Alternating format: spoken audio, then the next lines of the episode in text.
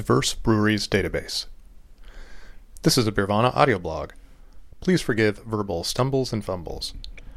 And when you're done listening, consider a pint from Beervana's partners, Guinness Brewing of Dublin, Ireland and Baltimore, Maryland, pFriem Family Brewers of Hood River, Oregon, and Reuben's Brews of Seattle, Washington.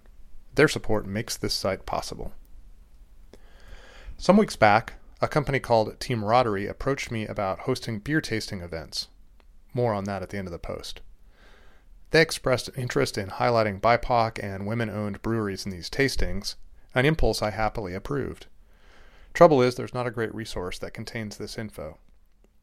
I threw out a call on social media for names to plug into a quick and dirty Excel spreadsheet and requested that Pink requested the Pink Boot Society to ask members to shoot me uh, info as well.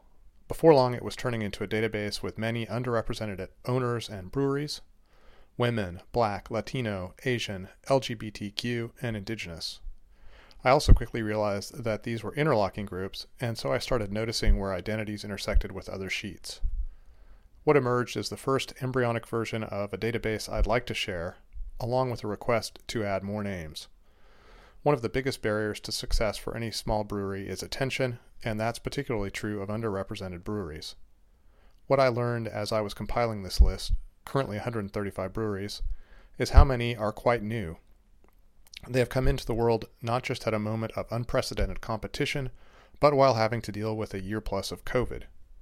My guess is that many people would love to support these breweries if they could just find them.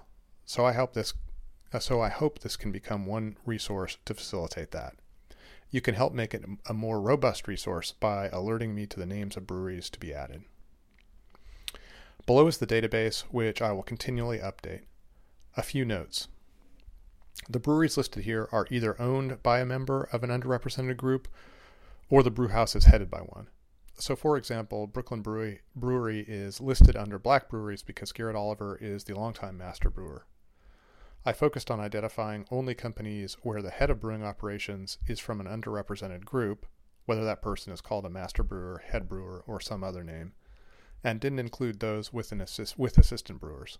While it's fantastic that breweries are now hiring a more diverse group of talent, this database is designed to highlight the leadership. Each sheet is arranged by state for easy searching. When a brewery's leadership is a member of multiple groups, the additional identity is noted under intersection. Brianna Brake owns Spaceway Brewing, for example, and is listed on both the women and black pages. Because Asian is an impossibly large category, I tried to indicate a more precise background where I could find the information. Recent polling shows that just 3% of Latinos refer to themselves as Latinx, a recent academic designation, so I stuck with that name. I've added the name of the brewer or owner where that information is publicly available, either on the website or in news stories. Not everyone wants to be in the limelight, and some may feel safer out of it. I want to bring attention to the fine people doing this work, but have no interest in outing anyone. Below you can find the database. About, che- about Teamraderie. A new company that has harnessed the power of the Zoom age, Teamraderie was developed so businesses could offer their staff a fun way to bond and have fun. They offer a range of subjects, and I will, no surprise, be a host for beer tastings. Though if the call comes, I am prepared to chat about Buddhism, politics, role playing games, or Steph Curry's jump shot. If you think someone from your company would enjoy this, give them a look. Although my work with Teamraderie inspired this database, it's a standalone project unaffiliated with the company.